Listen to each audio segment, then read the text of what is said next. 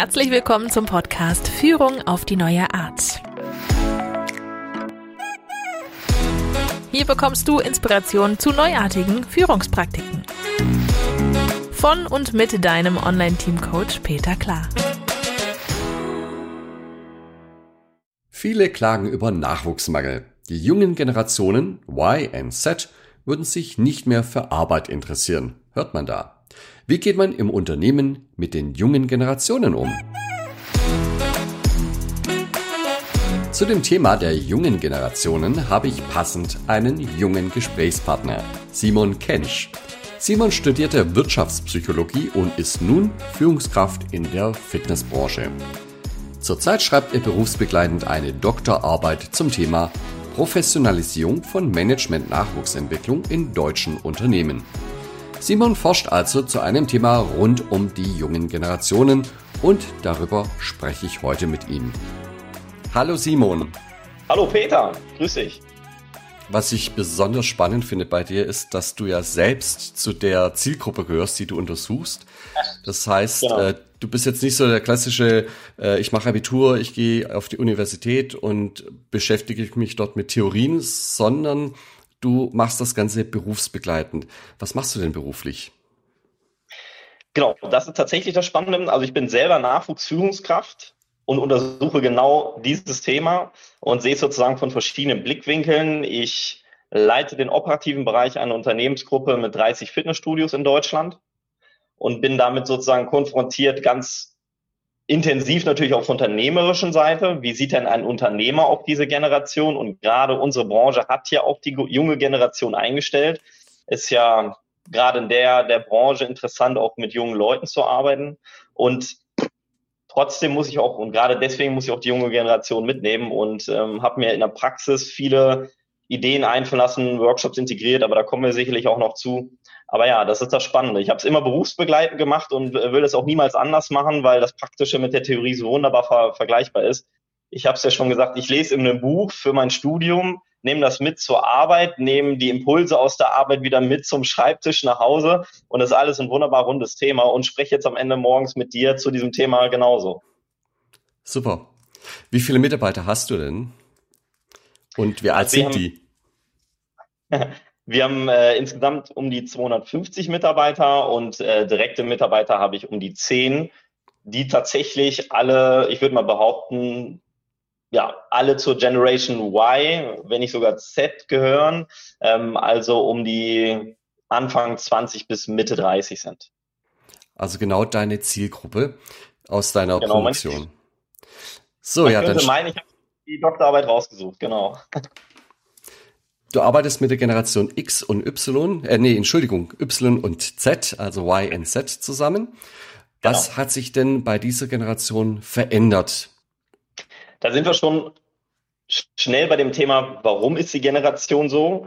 Und da beschäftige ich mich auch viel mit diesen Klischees genau zu dieser Generation. Und da wird ja viel und schnell gesagt, ach, sie sind nur Freiheitsleben, hoch egoistisch unterwegs, sehen ihren eigenen Vorteil, wollen gar nicht mehr schwer arbeiten. Und da setzt du schon genau richtig an. Die Menschen sind trotzdem genau die gleichen wie vor 30 Jahren. Definitiv hat sich diese, diese Generation eben in einem Umfeld bewegt, was ein anderes war vor 30 Jahren. Also das wurde auch viel untersucht und das ist ja auch genau das, der Kern, was mich interessiert hat. Warum ist das denn so? Und der Kern ist tatsächlich eben das Umfeld, ist es gewohnt, einen stetigen Wachstum zu erleben. Also von so ganz klassischen Zahlen wie ein Bruttoinlandsprodukt, was stetig gewachsen ist über mehrere Jahrzehnte, eine Arbeitslosenquote, die gesunken ist über mehrere Jahrzehnte. Und das hat sich gewandelt, noch mal mehr ins Extreme, wenn man sich die einzelnen Generationen anschaut. Babyboomer zu X, zu Y, zu Z. Umso mehr man in die Generation, ins, ins Junge schlüpft, sage ich mal, umso mehr ist diese Generation es gewohnt, einen stetigen Wachstum, eine starke Globalisierung zu erleben, ein großes Freiheitsdenken durch die Globalisierung. Also das Umfeld, was wir jetzt haben und sicherlich, ich sag's mal, durch Corona vielleicht auch tatsächlich nochmal verändert hat. Aber davor hätte man ganz klassisch gesagt, der Wachstum ist der Kern, warum die Generation so tickt, wie sie tickt. Was hat sich denn außerdem äh, diesem Wachstumsumfeld denn sonst noch verändert? Also das erste, was mir einfallen würde, wäre ja Internet und soziale Medien. Absolut. Die Globalisierung ist ja dadurch, dadurch auch geprägt durch diese starke Digitalisierung. Und das sind sicherlich so die drei Kernaspekte. Der starke Wachstum, die Globalisierung und die Digitalisierung haben stark natürlich auf dieses Umfeld eingewirkt. Ich erinnere mich ja selber daran, dass ich selbst in der ersten Klasse, ich glaube, am ersten Tag schon am Rechner saß und das total spannend fand. Und das ist sicherlich ein Aspekt, der eben vor dann anderen Erstklässern vor 20, 30 Jahren eben deutlich anders war. Und dieses ganze Umfeld hat dafür gesorgt, das hat man tatsächlich auch untersucht und geschaut, welche Eigenschaften befürworten oder, oder triggern denn diese, dieses Umfeld denn und welche Eigenschaften entstehen dadurch. Und das war, wenn man da schaut, welche prägende Ereignisse das konkret waren, sind das einige, aber konkret sind es diese drei, die wir gerade genannt haben. Aber auch das Thema durch die Globalisierung der starke Wettbewerb, der gewachsen ist, ist auch ein Punkt, der dafür gesorgt hat, dass die, dass die jetzige Generation auch sehr leistungsorientiert ist, aber natürlich auch Freiheitsdenken, weil sie wissen, es gibt einen großen Wettbewerb auch unter den Arbeitgebern. Also es ist auch ein Aspekt, der mit reinwächst. Jetzt, jetzt machen wir mal ein Szenario auf. Ähm, wir stellen uns einen jungen Menschen vor, der ist jetzt auf die Welt gekommen, er ist aufgewachsen und geht jetzt in die Schule. Und jetzt schauen wir uns mal diese drei Dinge an, das starke Wachstum, das stetige Wachstum, die Globalisierung und die Digitalisierung. Was heißt das jetzt konkret für diese jungen Menschen? Weil das sind ja sehr abstrakte Begriffe. Also ich meine, ein Mensch, der partizipiert ja erstmal an diesem Wachstum nicht direkt, weil er ja kein Unternehmen führt oder globalisiert sein Unternehmen oder digitalisiert sein Unternehmen. Und trotzdem hat es ja irgendwie einen Einfluss auf diese Menschen. Also was bedeutet das jetzt konkret für das Leben junger Menschen, diese, diese drei Einflüsse zu erleben? Mhm. Ich, das ist, glaube ich, sehr komplex, wie der Einfluss ist dann auf diese Generation. Also ein Beispiel ranzunehmen, Digitalisierung ich glaube, man hat da schon fast so ein Hasswort mitentwickelt. Ach, Digitalisierung, die Generation, ich schaue nur auf mein Handy runter, die so durch, auch durchs Leben geht.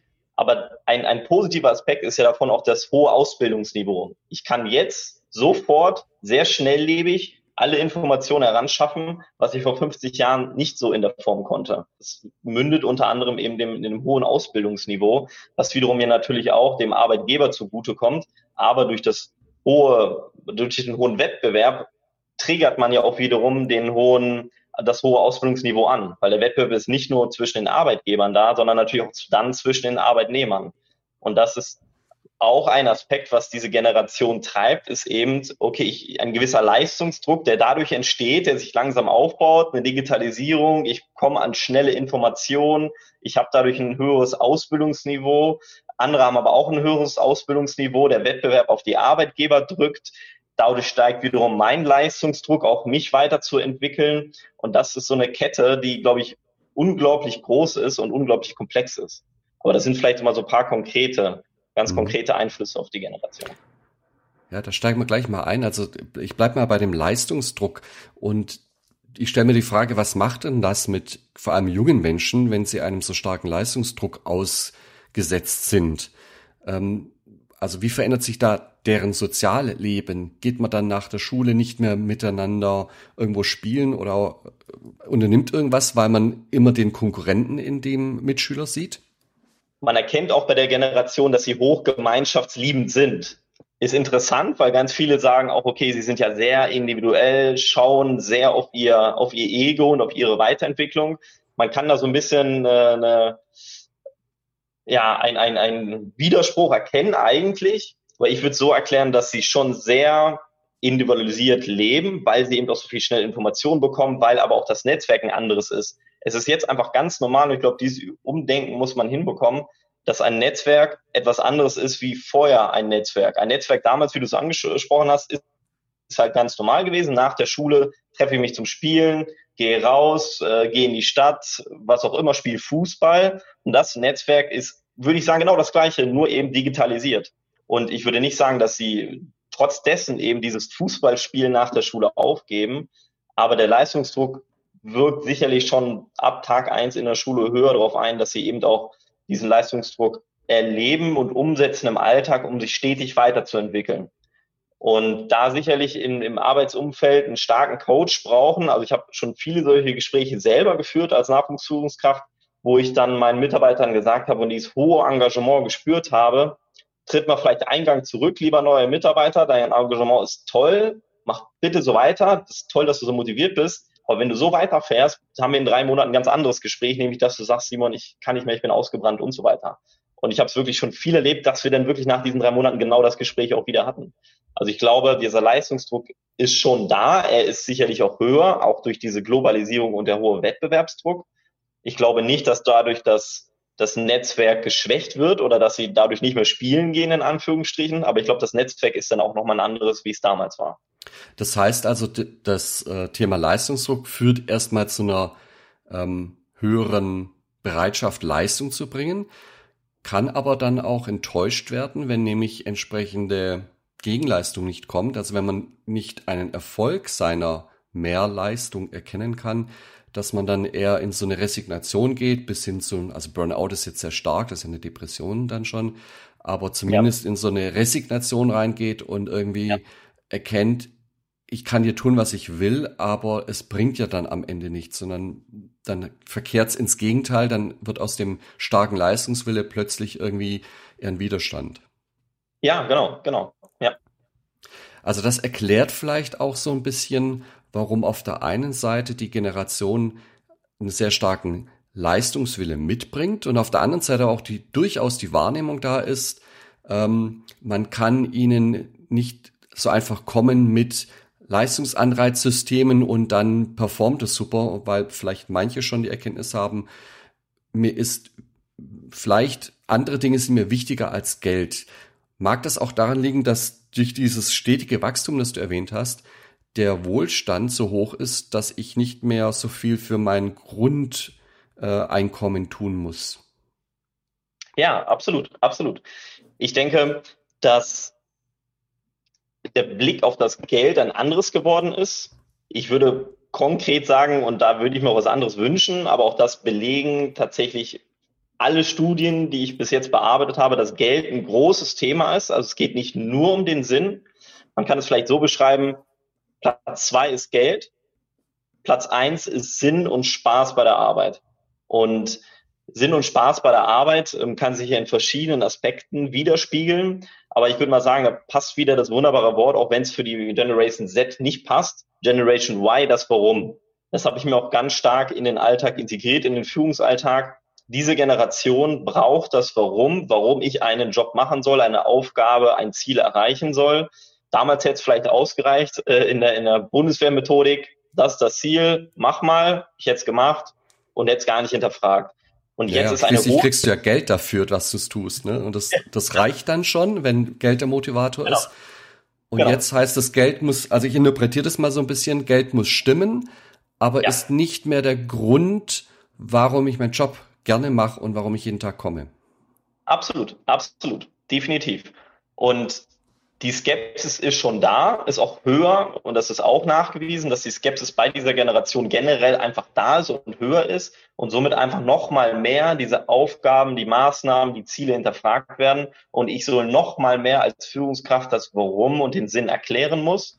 Aber ich darf mir, glaube ich, auch nicht vormachen, wenn ich jetzt ein großes Sinn und immer ein Warum erkläre, dass die Generation äh, sozusagen Sabbat vor meiner Tür steht und sagt, gib mir Aufgaben. Trotzdem muss das Geld auf jeden Fall stimmen, ja. Hm. Das heißt, Geld oder zu wenig Geld ist ein Demotivationsfaktor, aber umgekehrt gilt es eben nicht mehr zu, äh, ich kann mit Geld dann, ja klar, Geld manipuliert. Ne? Ich kann, mit Geld kann ich dann Leute manipulieren, dass sie zu mir kommen, aber das ist eben keine dauerhafte Motivation.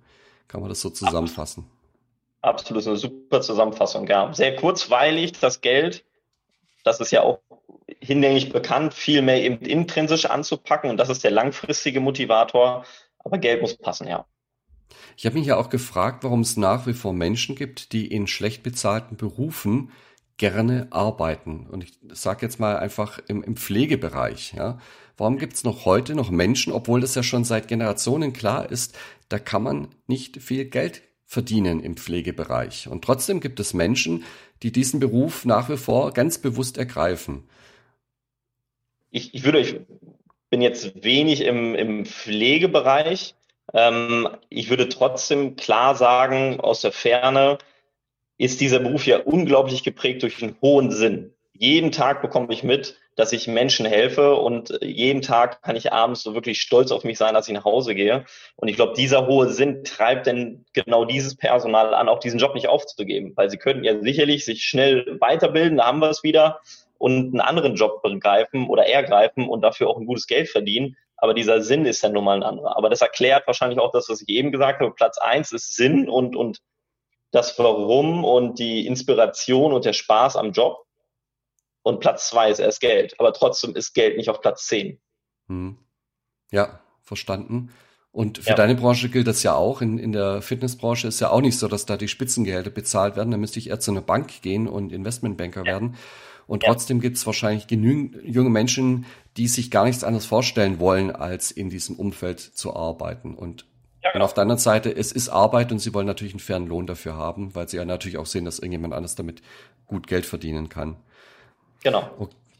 Okay, wir haben also irgendwie so ein bisschen rausgefunden, die, das Wachstum und der Wohlstand führt dazu, dass Geld nicht mehr das alleinige Triebmittel ist, sondern es muss auch irgendwie Sinn machen zu arbeiten und das Geld ist dann ähm, die faire Entlohnung meiner, meines Einsatzes.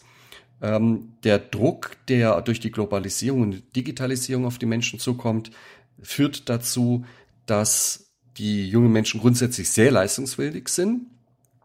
Aber es muss auch irgendwie dosiert sein, dass, dass sie auch erkennen können, dass der Leistungs Wille und der Einsatz, den sie bringen, auch sich irgendwie wiederum auszahlt, weil wenn das nicht passiert, dann kommt auch sehr schnell eine Resignation zustande. Genau, genau. Und daraus münzt ja eine ein unglaublich komplexe Aufgabe der Führungskraft. Genau mhm. das auch mitzunehmen und, sage ich mal, in, in ich nenne es mal, positive Energie umzumünzen. Diese Leistungswille und auch dieses hohe Selbstbewusstsein, das hohe Ausbildungsniveau, zu nutzen für seinen Alltag als Führungskraft und mit diesem, mit dieser Generation sich auch gut zu beschäftigen und dann eben auch für, für gute, guten Erfolg zu sorgen. Aber das ist durch hohe Kommunikation geprägt. Das reicht definitiv nicht aus, ein Ziel im Monat zu verkünden oder ein Ziel im Jahr zu verkünden und sich zu verabschieden. Das ist unglaublich damit gemünzt, jeden Tag, jeden Alltag auch der, dieser Generation zu begleiten. Weil das ist auch das, was sie sich wünschen. Einen nahen, nahen Kontakt zur Führungskraft, keine große Distanz, und ein coachendes Verhältnis von der Führungskraft zu sich selber. Mhm. Jetzt sind wir bei dem Thema auch Autorität. Also was, was betrachte ich als eine für mich passende Autorität? Und da hat sich ja, ja auch einiges geändert in der Generation. Und ich komme nochmal zurück, weil du am Anfang auch gesagt hast, ähm, die Digitalisierung führt dazu, dass die Informationen sehr gut verfügbar sind.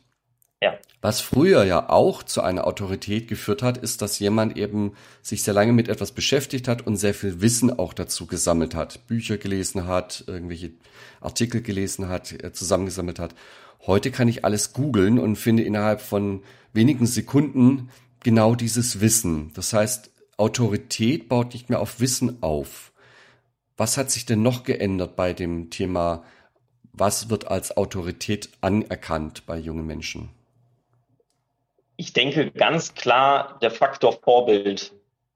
Ein Mitarbeiter in der jetzigen jungen Generation will unglaublich gerne zu der Führungskraft nach oben sehen, ein Vorbild sehen, ein Ziel vielleicht auch sehen. Und das ist der Antrieb der Generation, mit dieser Führungskraft auch zusammenzuarbeiten.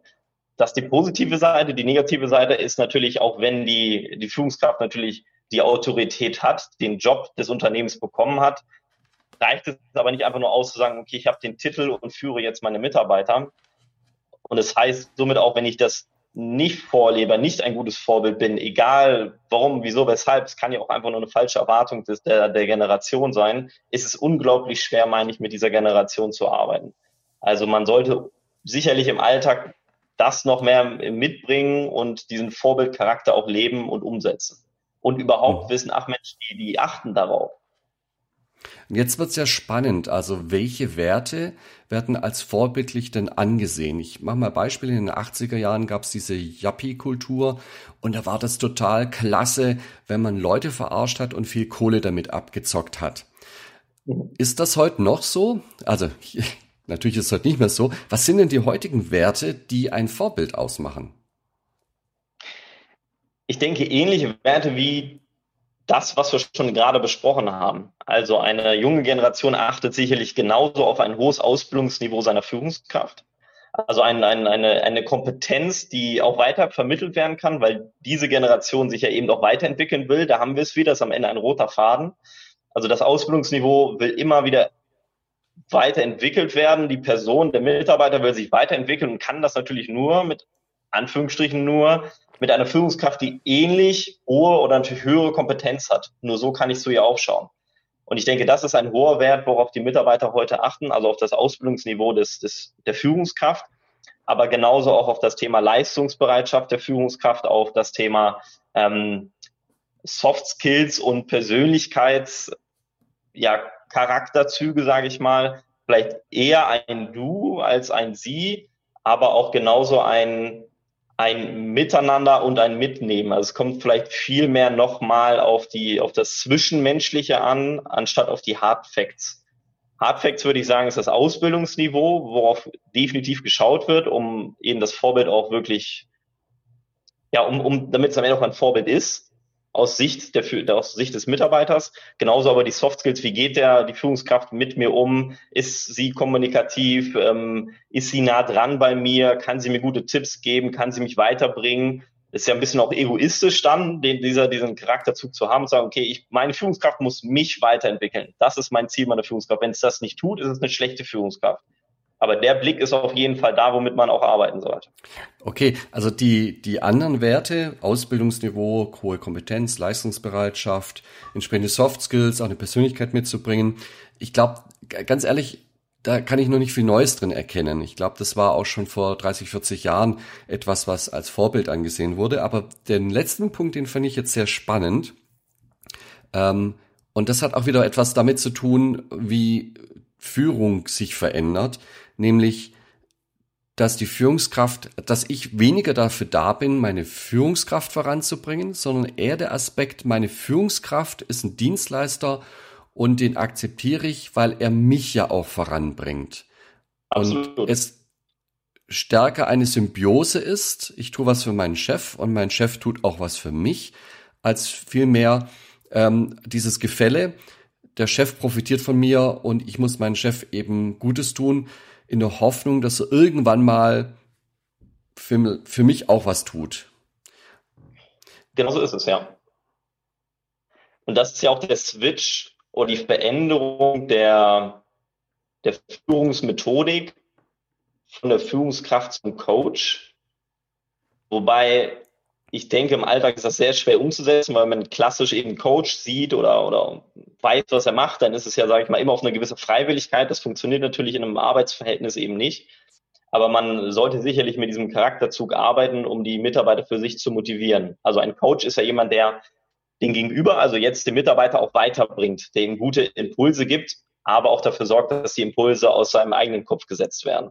Und das ist sicherlich etwas, was sich ganz stark entwickelt hat oder was unglaublich diesen Mitarbeitern wichtig ist, sich weiterzuentwickeln und eben das eher zu machen aus dem coachenden Aspekt als, okay, ich gebe dir das Ziel, arbeite dich dahin, erreich das Ziel und dann schicken wir dich mal zu einer Schulung.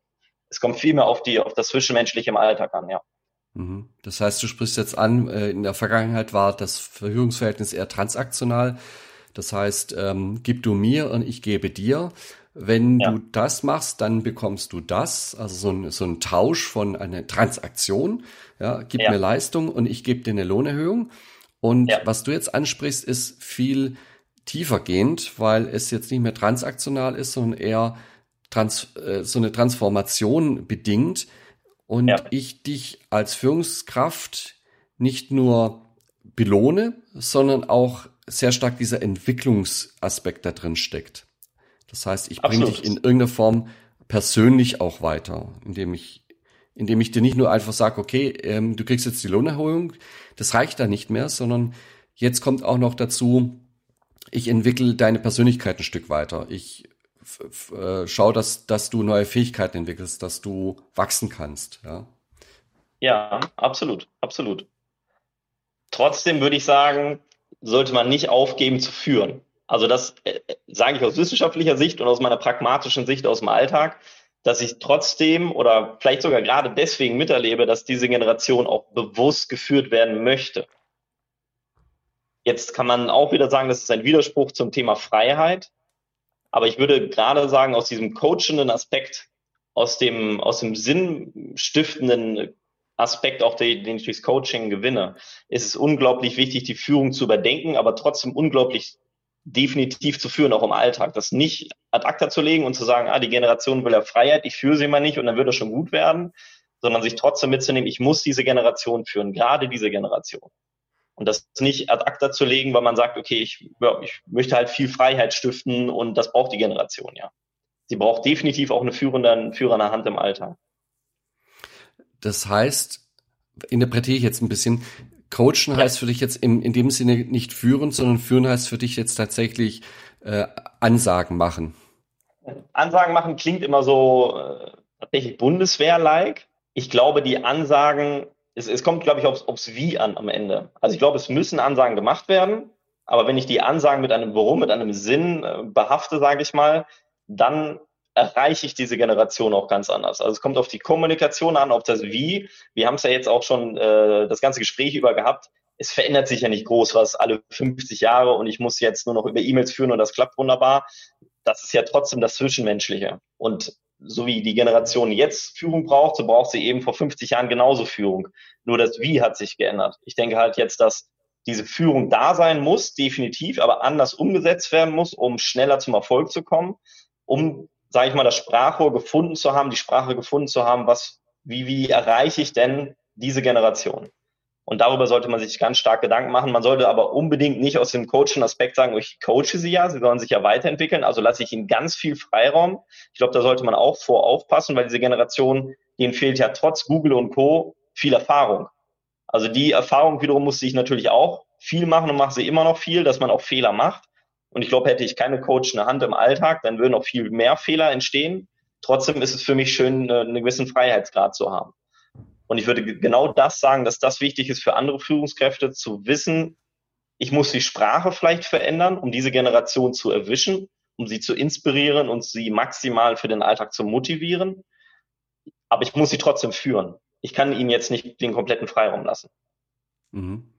Also dann eher über Ziele, während die Führung früher eher darauf basierte, dass man erklärt hat und angeleitet hat und äh, ja, Wissen vermittelt hat. Pass auf, das macht man so und so, jetzt füllst du hier das aus und dann musst du es so machen und dann faltest du das und dann geht es so. Und das können sich die Leute heute eher selber aus dem Internet besorgen, wie, wie man das dann konkret macht, wie funktioniert das im Einzelnen. Das ist nur Wissen. Und was ja. sie aber an Führung nach wie vor brauchen, ist Klarheit in der Orientierung, ja, Klarheit in der Zusammenarbeit, wie wirke ich, wie entwickle ich mich da und worauf kommt es an, ja, ran an den Kunden und so weiter und die Kundenzufriedenheit zu, zu verbessern, ja, solche Dinge. Das, das genau. wird ja auch im Internet, das steht ja im Internet erstmal nirgends, ja. Was ist Ziel der Ausrichtung, ne? Worauf kommt es hier im Laden genau. an? Und als eben eingeleitet hast in deine Zusammenfassung, fiel mir ein, was du so beschrieben hast, mit das sind die Aufgabe, das sind die Ziele, mach sie. Das ist für mich eher so ein, eine analoge Führung. Ich gebe von mir etwas rüber und erwarte, dass es gemacht wird. Das ist sicherlich eine, genau das gewesen, wie es, wie es auch viel war. Jetzt kommt es eben, mehr passt ja dann auch auf die digitale Führung an. Also ich, ich nehme den Mitarbeiter mit. Ich muss ihn aber trotzdem auch gewisse Vorgaben geben, weil ohne das geht es nicht. Nur ich muss die Sprache verändern und muss auch das Gefühl vermitteln und aber auch geben, das Gegenüber oder der Gegenüber kann sich auch beteiligen an diesem Ziel. Aber trotzdem ist das Ziel da. Jetzt scheint ja diese neue Art der Führung noch nicht so erfolgreich und flächendeckend zu funktionieren. Also sonst hättest du gar keinen Stoff für deine, deine ähm, ähm, Doktorarbeit. Das wäre schade. Ähm, das wär schade. Einerseits und andererseits, es gibt, es gibt auch diesen Trend der digitalen Nomaden. Das heißt, ich nutze die Digitalisierung der Welt, äh, dass ich nicht mehr ortsgebunden arbeiten muss, damit aber auch verknüpft, dass ich mein eigener Herr bin und diese Freiheit sehr stark ausliebe, auslebe. Das gab es ja früher in der Form noch nicht. Ist ja auch ein, ein relativ neuer Begriff digitale Nomade. Wo glaubst du, kommt denn das her? Am Ende des Tages ist es, glaube ich, wieder das Thema Freiheit. Also ich habe eine viel größere Freiheit und auch Flexibilität dadurch, dass ich digitaler Nomade bin. Also ich kann in einer wenn ich das gut aufbaue, in einer kürzeren Zeit ja wahrscheinlich viele mehr Aufgaben oder für ein größeres Netzwerk erreichen als an diesem analogen Arbeitsplatz, sage ich mal. Also ich glaube, das ist nämlich wahrscheinlich deswegen auch der Grund, warum es dieser Generation so gefällt. Und es hat ja jetzt auch gezeigt, die letzten Monate, dass es funktioniert.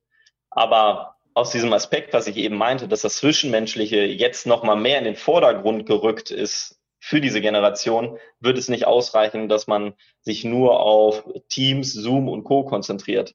Weil man ein Coachen am Ende des Tages ist es auch wieder nur sehr kurzweilig. Ein Coachen muss auch persönlich sein, meiner Meinung nach. Hm.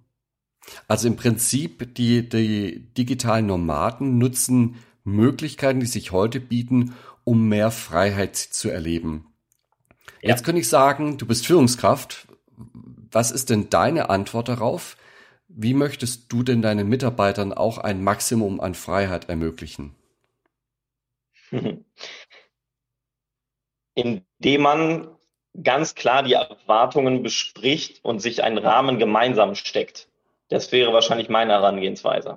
Indem man klar aufs Ziel schaut, das sollte immer am Ende die, die Ausgangsrichtung sein. Das ist auch was, was ich jedem empfehlen würde, eben eine klare Strategie für all das, was wir eben besprochen haben, eine klare Strategie trotzdem zu verfolgen. Es kann nicht sein, dass wir ein, ein Unternehmensziel verändern, nur weil wir jetzt sagen, okay, wir wollen ein großes Freiheitsmaß für unsere Mitarbeiter ähm, schüren und, und, und anbieten. Das muss miteinander kombinierbar sein. Und ich glaube, das kriegt man hin, indem man eben mit dieser Generation spricht, sich vielleicht auch ein, ein, ein Sprachrohr dieser Generation seiner Mitarbeiterschaft nimmt und dann gemeinsam einen Rahmen strickt. Wie kriegt man das denn hin, dass ihr einen gewissen Freiheitsgrad habt, vielleicht mehr als jetzt? Was erwarten wir im Gegenzug dafür? Ähm, wie können, können wir das gemeinsam kombinieren und warum müssen wir es überhaupt kombinieren? Also wenn man zum Beispiel sagt, wir sind jetzt stark vertriebslastig, da ist sicherlich viel über digital zu machen. Aber wenn wir mitbekommen, die, die unsere Mitglieder oder auch unsere Kunden, die geben ständig das Feedback, Mensch, ich will den persönlichen Kontakt. Ich glaube, wenn ich das meinen Mitarbeitern mitgebe und sage, ja, unsere Kunden wünschen sich aber den persönlichen Kontakt, wir müssen dementsprechend natürlich auf diesen Wunsch reagieren und das Freiheitsgrad minimieren. Wenn ich das erkläre und das Warum erkläre und dann gemeinsam einen Rahmen stricke, glaube ich, findet man auch einen super Kompromiss, der unglaublich motivierend ist im Alltag.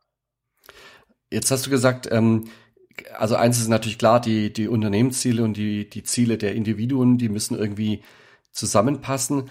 Ähm, ja. Ich bin ein bisschen aufgeschrien, weil du gesagt hast, okay, die Mitarbeiter müssen sich nach den Unternehmenszielen richten. Ist das tatsächlich so oder ist, ist das irgendwie eine Wechselwirkung?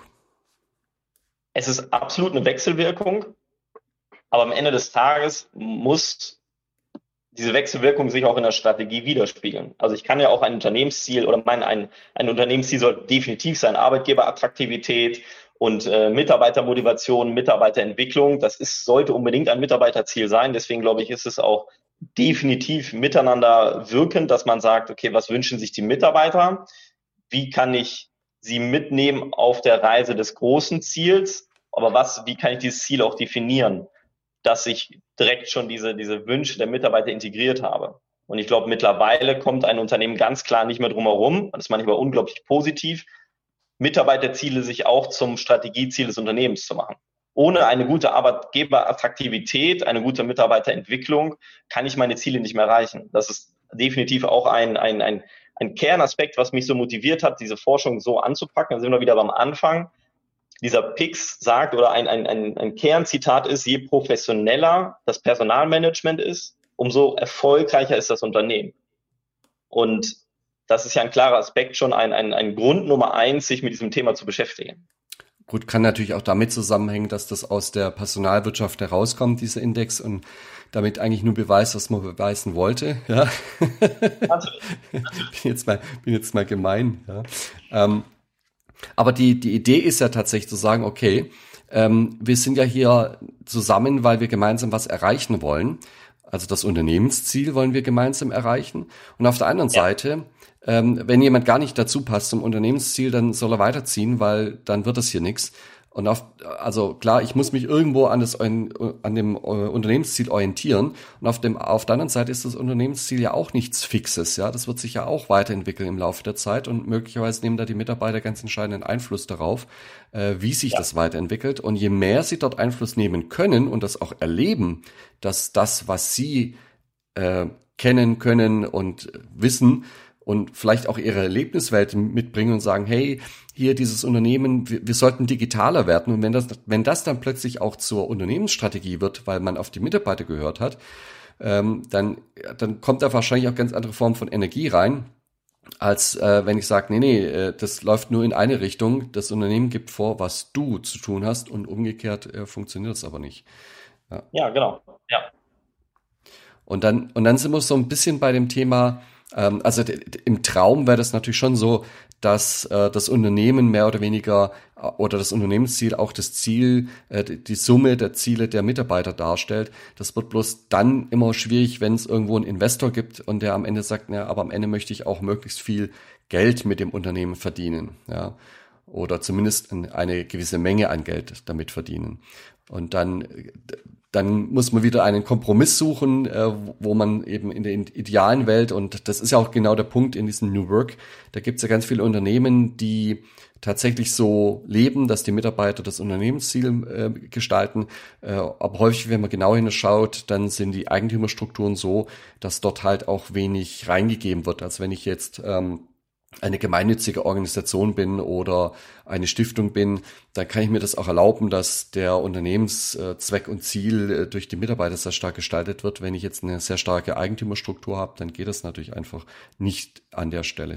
Und dann, und dann ist schon so die Frage, ähm, den, den, den Laden aber dann dicht zu machen und zu sagen, hey, äh, das ist das Unternehmensziel und ihr habt euch alle zu fügen, funktioniert aber am Ende auch nicht. Ja, oder ich sage mal, das hat früher vielleicht auch nicht funktioniert, aber früher vielleicht noch viel besser, weil man von der Erziehung her gewohnt war, ähm, ja, zu folgen und die neue Generation eben so aufgewachsen ist, dass man grundsätzlicherweise Autorität auch in Frage stellen darf. Und das war früher vielleicht ja. nicht so. Genau. Und da würde ich ähnlich wieder sagen, zusammenfassen, dass es wirklich Sinn macht, sich Gedanken zu machen, wie kommuniziere ich denn vielleicht das Investorziel? Ich glaube, man sollte jetzt nicht das Investorziel verändern, weil es ist einfach da. Ein Unternehmen muss da sein, Rendite zu erwirtschaften, zu wachsen, weil so können ja auch die Mitarbeiter wachsen, dann gibt es wieder neue Chancen. Das ist ja Win-Win für alle Situationen und für alle Beteiligten am Ende. Aber ich muss mir überlegen, wie kommuniziere ich das? Da sind wir auch sehr, sage ich mal, auf die Klappe gefallen, indem wir ein sag mal, sehr unternehmerisches Ziel bei einem Kickoff vor zwei Jahren kommuniziert haben und das wirklich groß aufgebaut haben, uns viel Gedanken zu gemacht haben, einen Redner eingeladen haben und so weiter und so fort. Das, und dann raten, kam das war ein finanzielles Ziel. Es, es war ein sehr finanziell kommuniziertes Ziel, genau, ja. was, ja was ja nicht schlimm ist am Ende. Aber wir haben gemerkt durch die Kommunikation, wie wir das aufgebaut haben. Wir haben eine Zahl gesagt, wir haben eine Prozentzahl gesagt, wie wir wachsen wollen. Und das hat überhaupt nicht die Mitarbeiter erreicht. Das war nicht, nicht, nicht greifbar, das war nicht spannend, das war nicht visionär, das war eben nicht mundgerecht für diese Generation. Trotzdem ist das Ziel da und es sollte auch nicht verändert werden. Und ich muss mir, glaube ich, Gedanken machen, wie kommuniziere ich es so an diese Generation, dass sie es auch verstehen. Und ich glaube und ich weiß auch aus dem Alltag, dass diese Generation gerne unternehmerisch arbeitet. Und wenn ich sie mitnehme und ihnen das erkläre, aber auf eine Art und Weise, wo sie sich selber angetriggert fühlen. Ah, okay, das habe ich denn davon. Oder eben, ach Mensch, das ja unglaublich visionär. Das ist total spannend dabei zu sein. Dann habe ich die Sprache erreicht, die ich brauche. Aber das Ziel, glaube ich, muss ich nicht verändern. Ich muss nur die Sprache verändern, wie ich, wie ich sie, wie ich es rüberbringe. Ja, das erlebe ich auch so, dass gerade die Unternehmer sehr schnell in solche Kategorien denken. Wachstumsziele, äh, Umsatzziele. Wir wollen die Größten im Markt sein, wir wollen den Marktanteil verdoppeln, was weiß ich immer. Also in solchen Resultaten denken, die natürlich alle anstrebenswert sind, gar keine Frage, ne? weil das kommt auch dem Mitarbeiter wieder zugute, man kann einstellen, da gibt's mehr Chancen, sich zu entwickeln und so weiter und so fort. Also äh, schlecht ist es ja nicht, bloß die Mitarbeiter interessiert das ja erstmal nicht. Also und mir persönlich geht's ja dann auch so, dass ich mich die Frage stellt, ja toll, dann sind wir halt doppelt so groß, aber wozu? Ja, was, was habe ich davon? Und ja, kann genau. man machen, muss man nicht machen, was soll's, ja. Und ja, genau. das, das stellt kein, keine intrinsische Motivation bereit. Ja? Wenn, dann müsste man irgendwie sagen, hey, ähm, wir machen etwas anders als alle anderen, was weiß ich, in der Fitnessbranche. Ähm, wir belohnen alle, die häufig kommen, ja, und stellen Anreize, Gesundheitssport zu machen. Und wir wollen, dass die Leute gesund sind und schmerzfrei ihren Alltag bewältigen können, ja. Und das stellen wir in den Mittelpunkt von allem, was wir tun, ja. Und wenn wir daraus dann nachher feststellen, hey, daraus ergibt sich ein mega Wachstum, dann, dann ist es ein Resultat dessen, was man eigentlich antreiben wollte. Und nicht umgekehrt, ich stelle das Wachstum in den Mittelpunkt und sag und so, und jetzt macht mal Wachstum und jeder sagt, äh, äh, wo, wofür und Warum? lass uns einfach, genau. ja. Genau, da sind wir wieder bei dem Punkt einfach, ich glaube, wenn man sich das wirklich verinnerlicht, äh, was mir auch immer klarer wird, Platz eins Sinn und das Warum und der Spaß, Platz zwei Geld und Finanzielles. Mit dem, mhm. was du gerade gesagt hast, ist ja genauso, ja, wir erreichen mehr Kunden, mehr Umsatz und so weiter, aber es steht eben nun mal an Platz zwei für diese Generation. Platz eins wäre ja, warum wollen wir denn das Geld erreichen? Was habe ich denn an Spaß, wenn wir dieses Geld erreichen? Und wenn man sich das immer wieder für die Gespräche und natürlich für große Aktionen, für Unternehmensziele immer wieder hervorruft im, im Gedächtnis, ich glaube, dann findet man auch einen sehr, sehr guten Weg, das äh, miteinander zu kombinieren. Also äh, wie ein Kollege mal gesagt hat, wenn, wenn wir das Richtige tun und dann noch Spaß dabei haben, dann ist der Erfolg ja. überhaupt nicht mehr zu verhindern. Ja. Und, ja, genau. und, und so umgedreht passt's ja. Bloß wenn ich sage, ja, wir müssen unglaublich erfolgreich werden, ja. Und jeder spürt schon, oh, das wird jetzt keine spaßige Zeit. Und irgendwie, ja. das ist auch nicht mehr das Unternehmen, das es früher mal war, weil ich kam daher, um Menschen zu helfen und Menschen zu betreuen und um Sport zu betreiben. Ja. ja. Und plötzlich stelle ich fest, es geht hier nur noch ums Geld. Dann, dann fliegt auch irgendwie die Motivation zum Fenster raus. Und dann erreiche ich genau das Gegenteil, weil dann kann ich überhaupt nicht mehr erfolgreich sein als Unternehmen. Ja. Dann liegt es aber auch nicht daran, dass die Generation nicht mitzieht, faul ist, egoistisch ist, sondern liegt es einfach daran, dass ich schlecht kommuniziert habe. Und die Erwartung eben auch so geworden ist. Früher hat es vielleicht gereicht, äh, Leute, legt euch stärker in die Riemen, wir müssen rudern, dass es kracht, ja, und dann haben es alle gemacht.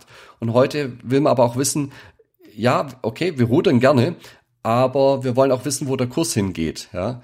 Und was, was ist denn das Versprechen? Was erreichen wir denn dadurch, dass wir uns jetzt stark in die Riemen legen? Ja? Und das, das ja. braucht's halt auch, ja. Genau. Okay.